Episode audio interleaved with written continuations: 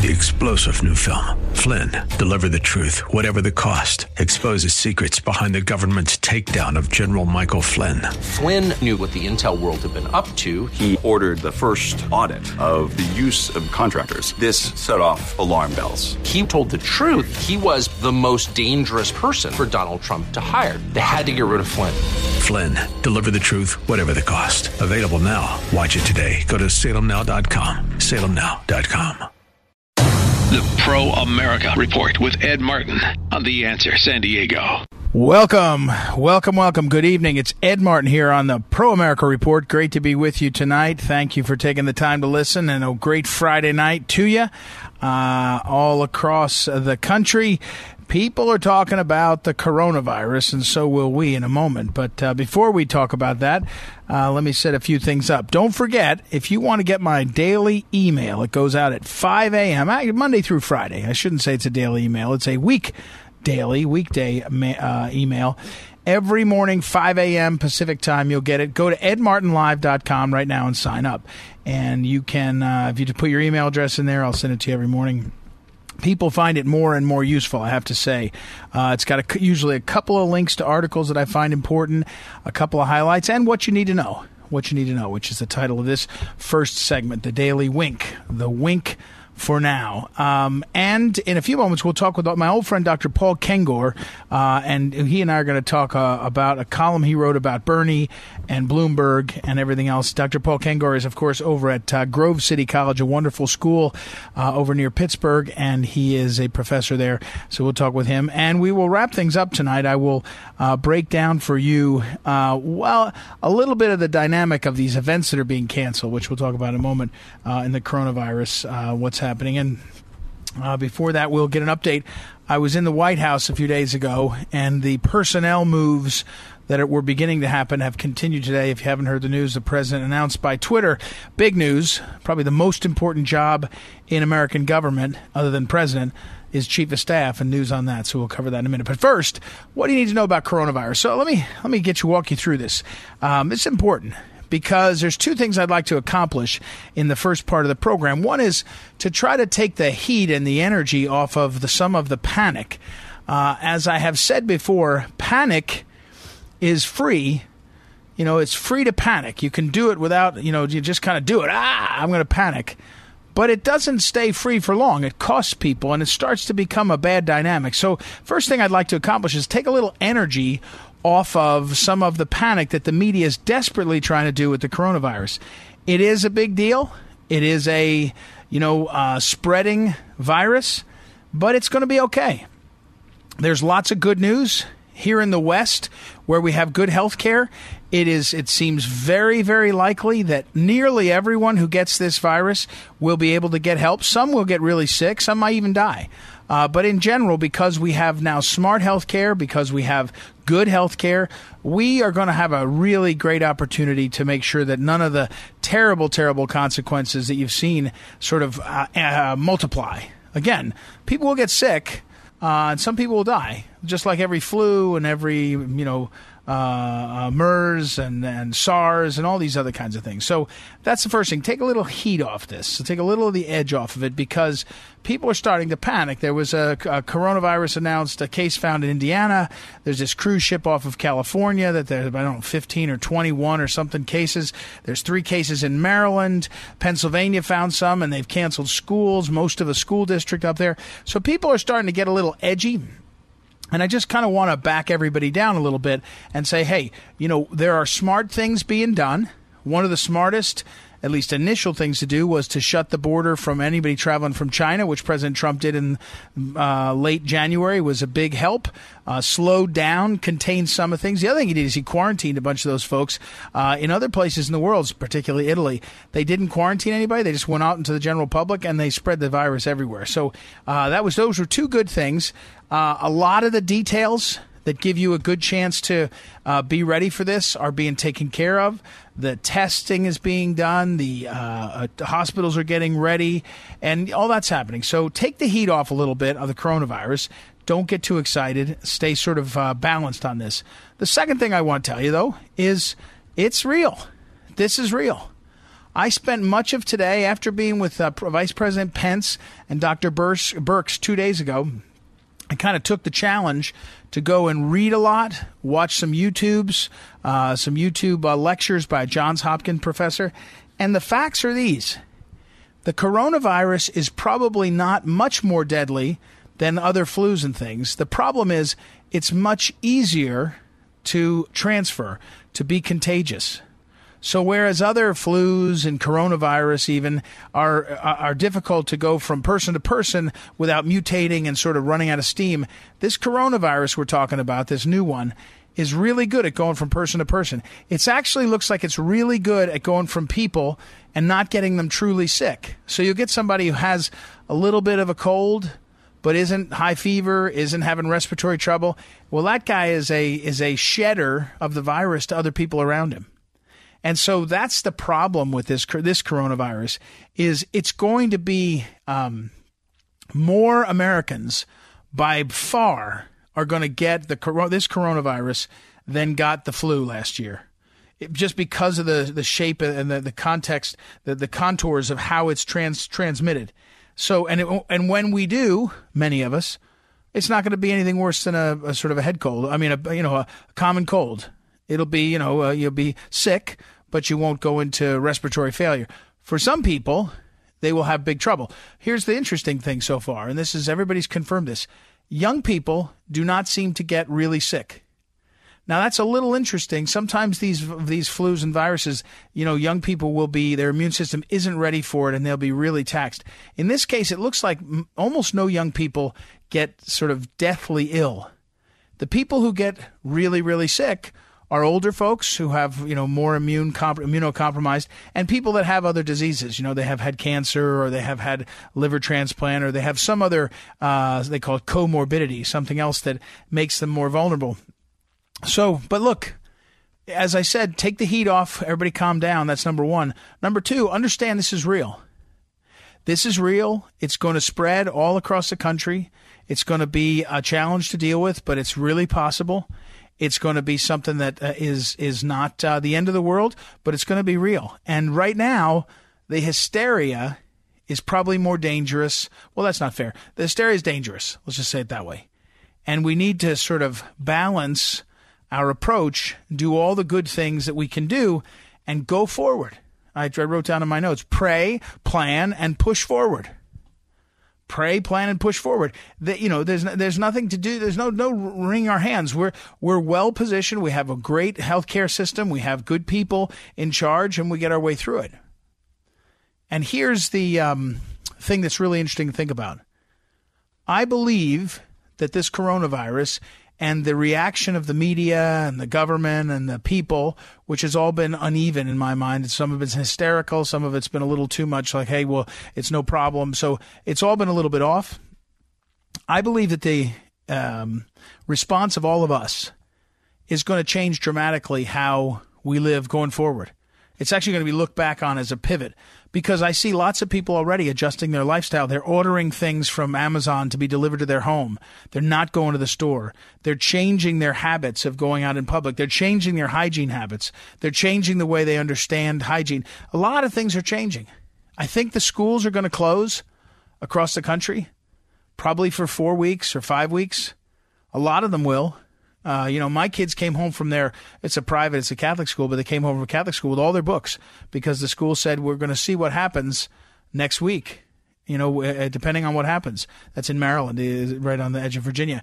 So I think you're going to see schools close, um, and but we're going to benefit from the, the the understanding of what's happened broadly, I'm, I'm backing up to be broad about this, of what the borders mean, of what uh, lying China means, how badly China's lying. Late today, there was a story out of, uh, I think, out of Hong Kong that makes pretty clear that China's been lying. They're not through their problems at all.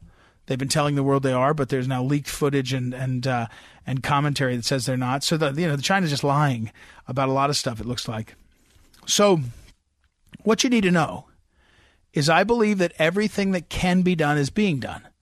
And I think our healthcare system is extraordinary. And I think our people are unbelievable. And so as we go through this, like I said, take the heat off, relax a little bit, but understand we've got a long haul. This is not going to be over by May. It may go a little bit uh, dormant over the summer, but a lot of times these kinds of things come back for a period of a year or two, more like two to three. And sometimes the second wave is a bigger challenge. So there's a lot to do. There's a lot to do. But uh, I, I, the best site I've seen so far is Johns Hopkins has a site and the CDC has a site. You can read more about it. But uh, that's my ideas for tonight and what you need to know. So there you have it. All right, let's take a break. We come back. We'll talk about the White House. I'll give you a little inside scoop on what's happening in the White House and how you can. Uh, well, how you can understand some of what you're seeing on this late Friday. So we'll take a break and come back, and I'll tell you all about that. It's Ed Martin here in the Pro America Report. Be right back. Streaming now at theanswersandiego.com and radio.com. This is the Pro America Report on The Answer San Diego.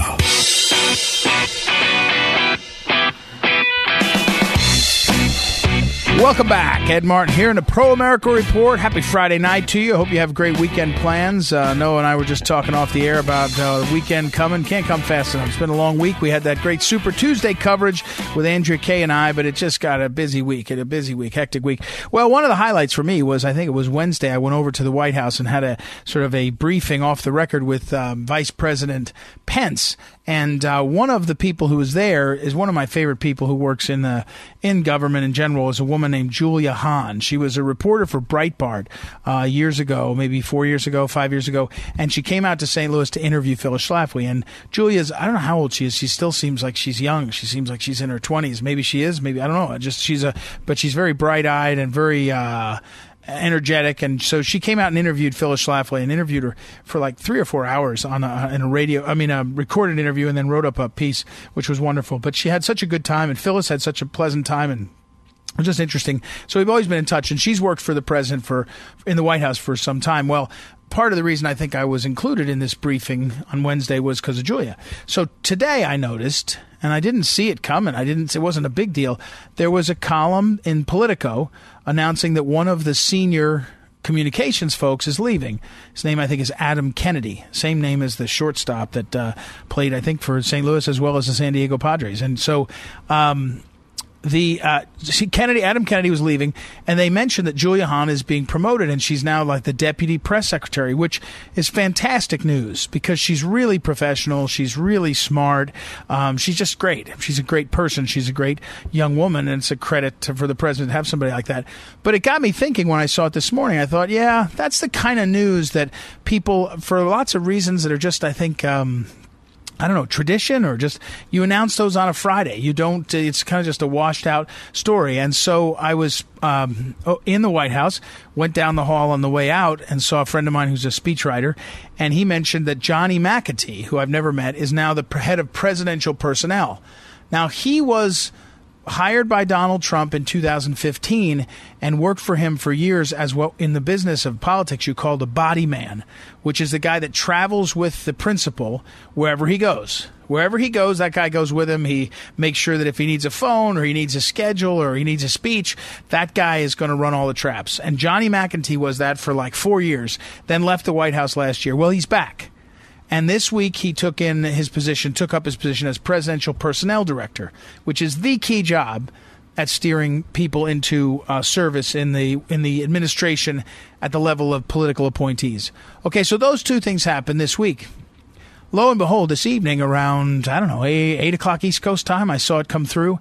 Uh, the president tweeted that he is naming Mark Meadows, the congressman from South Carolina, as his new chief of staff. And the current chief of staff, Mick Mulvaney, is going to be the um, ambassador to or a special envoy to Northern Ireland. Um, the uh, but this is this is big news, and again, pointing out to you, you do this on a Friday because stories about personnel are not really they're not good or bad stories, but they're just sort of process. They call them process stories, stories that don't really matter much. They're not they're not really that good or bad, so you just tend to do them on Fridays. But it's a big decision. That's a big deal that Mark Meadows. Mark Meadows was in private business for many years, ran for Congress, was the head of the Freedom Caucus, was really known, I would say, as one of the tougher conservatives in the House, but not unreasonable, not like a guy that's going to be di- uh, overly difficult, but tough.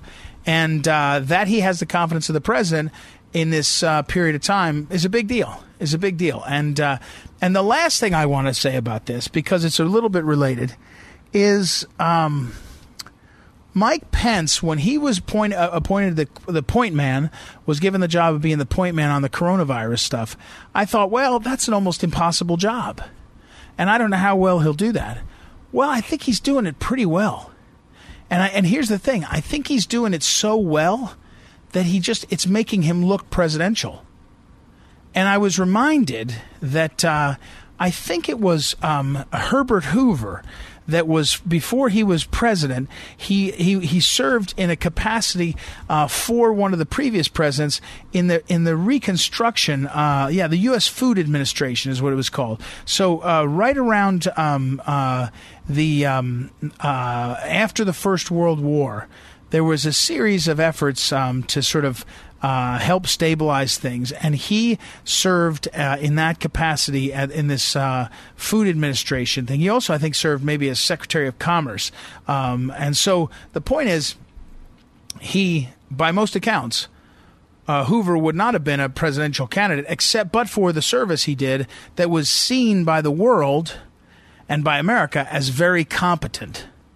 So Hoover was a well-known person. I think he was a businessman and was fairly famous, you know, well-known. But his service in government, both at the Food Administration and as Commerce uh, Secretary of Commerce, is what people looked up and said, "Oh yeah, now I can see him as president."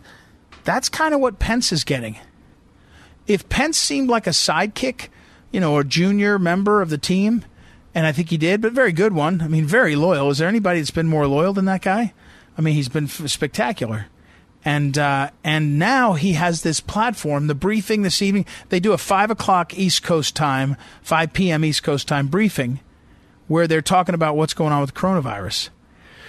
And he does it very, very well. In fact, I hate to loathe to say this, and if it ever gets back to the president, he'll be probably mad at me. But I think that Mike Pence is better situated temperamentally for the coronavirus leadership than the president is because the president wants to fight and wants to get in people's faces and wants to figure out how to message it.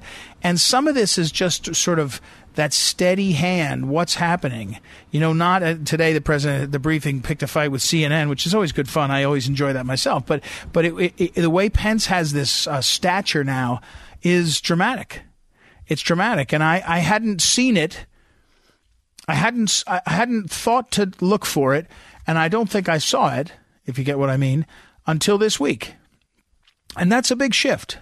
That's a big shift. So now think about what we have. We have the president has replaced his personnel director. That's the Office of Presidential Personnel. He's moved up one of the loyalists into the press shop even higher.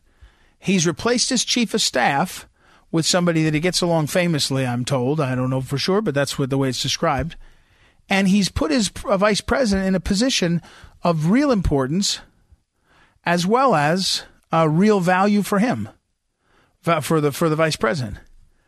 And uh, I think I told you at this briefing that I was at, this Dr. Birx, uh, a woman doctor, a, a very um, well regarded or famous uh, infectious disease doctor who was an Obama appointee. But she was one of these people that when she spoke, you not only knew that she knew everything, like that she was, you know, totally smart and qualified, but you felt reassured she just had a sort of way about her. And when Pence was interacting with her, he wasn't deferential. That's the wrong word. He was, and he, it wasn't just respectful. He, he knew that she had authority and he was comfortable letting that authority be wielded. And it made it very effective. It made him more effective. Uh, it was very interesting dynamic. So I think that's a, this is a big week for the president in terms of personnel, in terms of empowering some key people getting some people he wants in the places they are, and especially giving his vice president uh, a boost in stature that I think will be very dramatic. Uh, going forward in the next uh, few years. So that's big news on personnel. And, you know, as uh, uh, Richard Viguerie once said, a famous conservative leader, uh, personnel is policy. Who's in charge?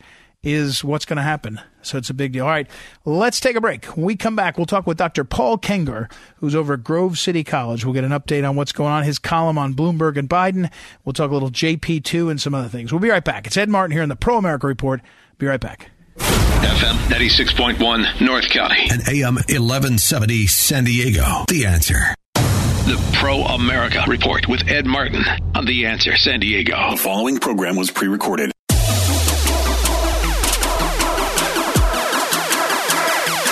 Welcome back. Welcome back. Ed Martin here at Pro America Report. Our next guest is an old friend of mine. Actually, is an old friend. I say a lot of people are old friends because they come on the show a lot. But Dr. Paul Kengor has been a friend of mine for many years, and uh, he's a he teaches up at Grove City College. A very well respected professor. He, a lot of his students seem to come down and go to our uh, collegians in the summer, our Phyllis Schlafly Eagles Collegian, and they're just great kids, and they they love um, they love being uh, in class with uh, with Paul Kengor. I want to mention one of his books, which I think is really well. He's got a lot of books that are really cool, but this one's really neat. is It's called A Pope and a President. John Paul II and Ronald Reagan and the Extraordinary Untold Story of the 20th Century uh, came out about two and a half years ago.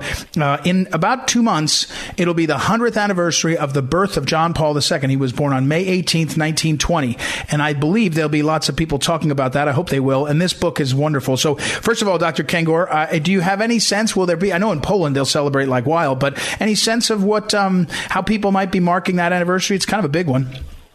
Yeah, yeah, thanks, Ed. Well, and you in the St. Louis area in particular, which is such a strong Catholic community, and boy, the, the Yep. Cardinal Mindszenty Foundation was down there. I don't know Yep. if it still is. And I know Philip. Yeah, yeah, yep, it is. Yep. supporter of that. And, and but yeah, boy, you just you just reminded me right now. I actually hadn't even thought about that. If I had thought about it, you're right. He was born 1920, and I think what May 18th, right? I think that's what, is that what you said. May 18th. Um, Yeah, May 18th, yeah. 1920. Yeah, and so that is, uh, wow, it's hard to believe. It's hard to believe. He died in April 2005. So Yep. he was uh, well well short of that, of, of, of even his, his 90s. Died from Parkinson's disease.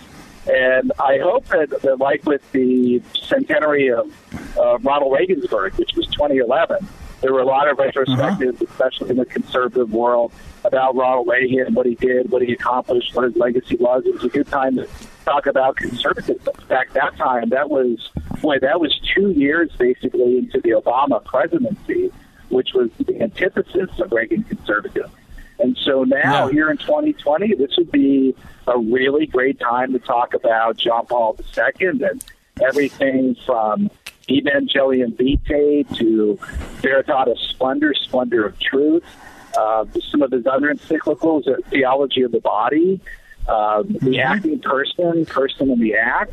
This is uh, Yep. the, the whole moral um, theology of John Paul II. So I hope that gets done. And, and boy, I hope that, that Pope Francis' Vatican does something too. I don't know if they Well- are. Um, I hope Ah, they well, I'm sure If they're there, not, they there'll should. be there'll be.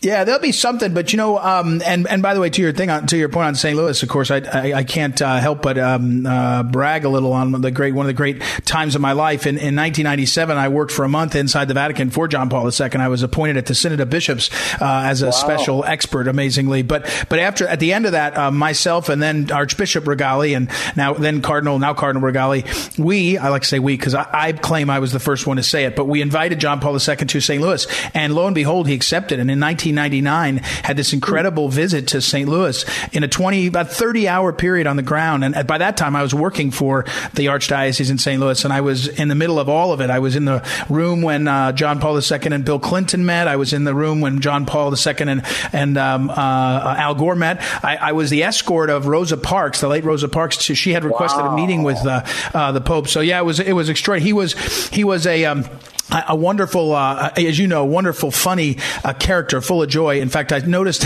a story that uh, uh, then Archbishop Dolan of Milwaukee was at a at a, at a uh, audience, and he, he said to Pope John Paul II, "You know, the, the diocese of uh, the Archdiocese of Milwaukee is growing, Holy Father." And and John Paul II looked at him and said, "And so is the Archbishop," uh, of, because uh, Dolan had a propensity to gain weight, and so there you have. But he was wonderful, Well, well, and he, and con- and he it. continues to grow.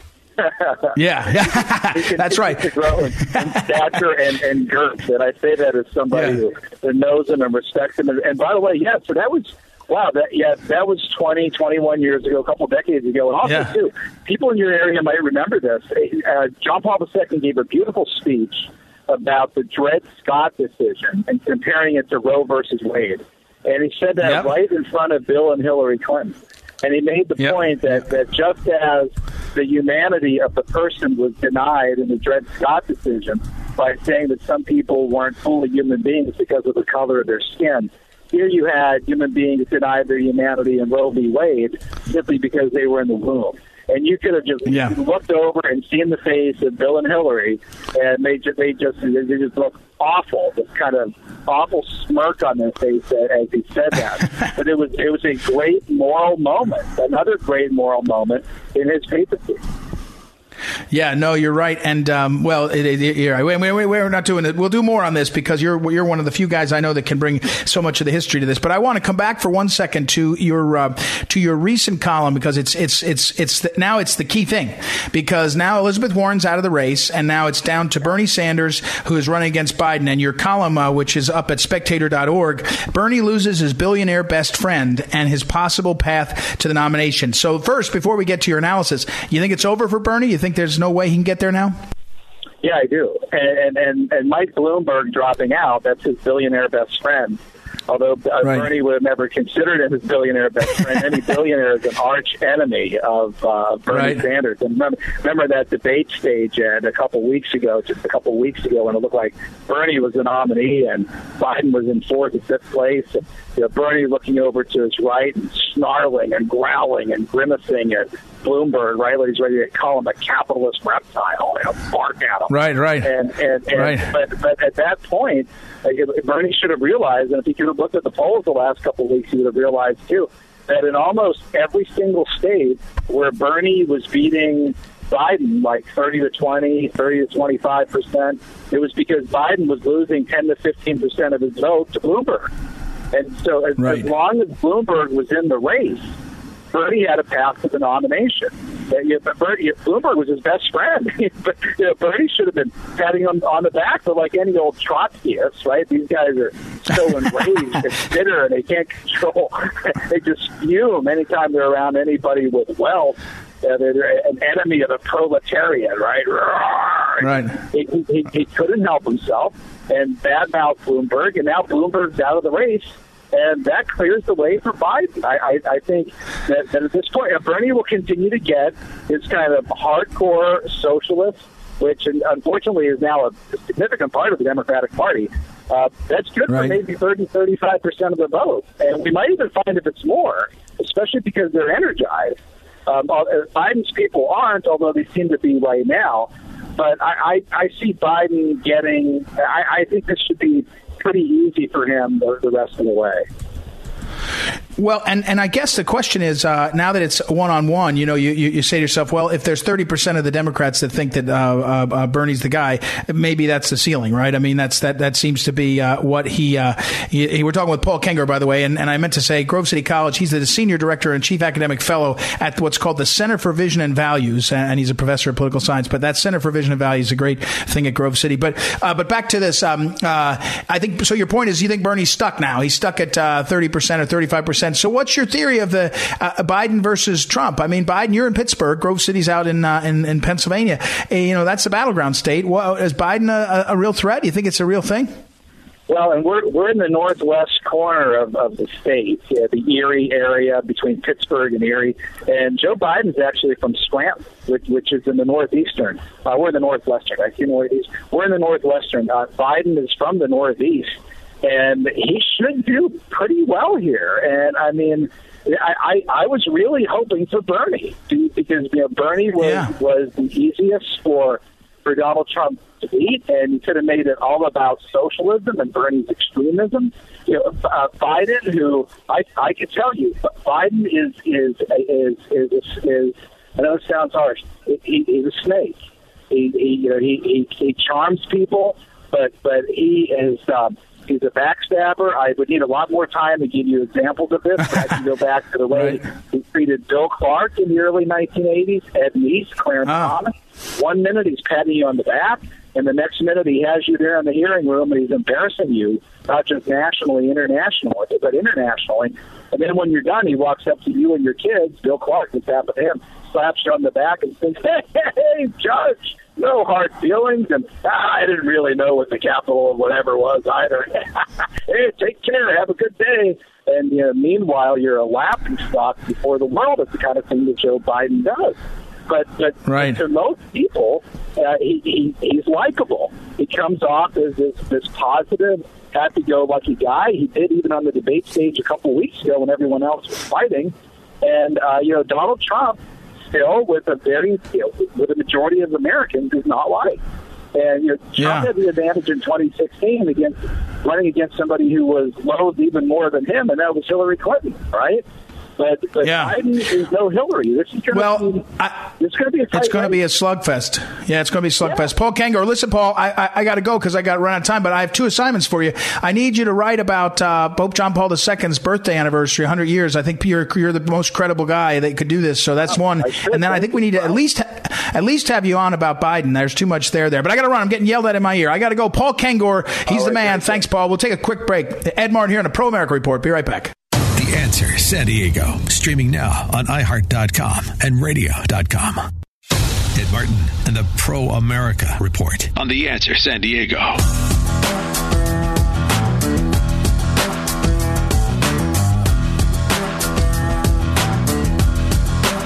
Welcome back. Welcome back. Ed Martin here in a Pro America Report. Great to be with you tonight. As always, a great pleasure. Uh, great discussions. I hope you enjoyed that interview with Paul Kengor. Paul is, Dr. Paul Kengor is a real treasure. He's at Grove City College. Uh, I often meet students that uh, are, are taught by him, and they're just first rate kids, young people. And he's got a great mind, uh, a great insight into what's happened with some of the major personalities. Um, one of them that you, I think we talked about it once on the. Um, show Stan Evans, the great columnist who had a, um, 40 year career, 50 year career writing and leading the real conservative movement in America. He has his papers and he has written a book on him and he's just extraordinary. So I hope you check out Dr. Paul Kengor whenever you can. He's, uh, he's special. We'll be talking with him about the upcoming celebration of John Paul II's 100th anniversary of his birth. So that will be, uh, fun to see. All right, let's talk a little bit about the growing reality of canceling public events. Uh, just a few hours before this show went to air, uh, it was announced that South by Southwest, this uh, extraordinary uh, gathering that happens in Austin, Texas, um, it, which is. Um, it's really, it's kind of a, um, it started out, I think, as a tech conference.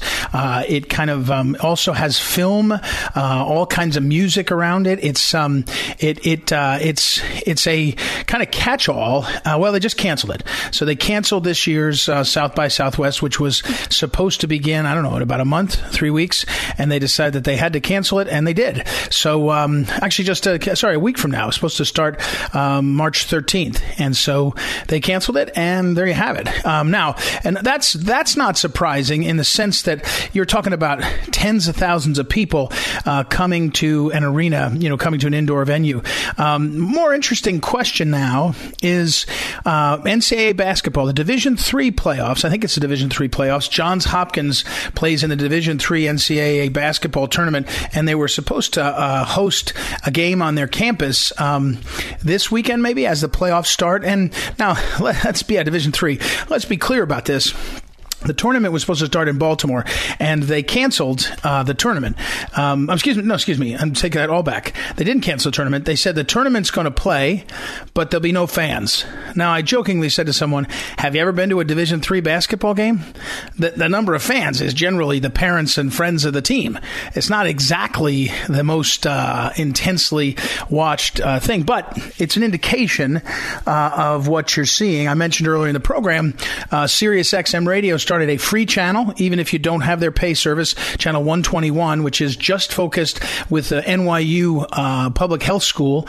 I forget the name, Lagoon, um, Lagoon uh, School, and it's focused just all the time on that topic for the foreseeable future on the coronavirus. So it's, um, you know, people are focusing on this, and Johns Hopkins, of course, it's medical school as well as at School of Public Health, is um, you know at the forefront. They have an incredible center on actually on pandemics and pandemic preparations and these things. So, uh, but back to this this question, more interesting question now is a week from today, the Big East tournament starts at Madison Square Garden. As a boy, I used to attend, attend the Big East tournament every year.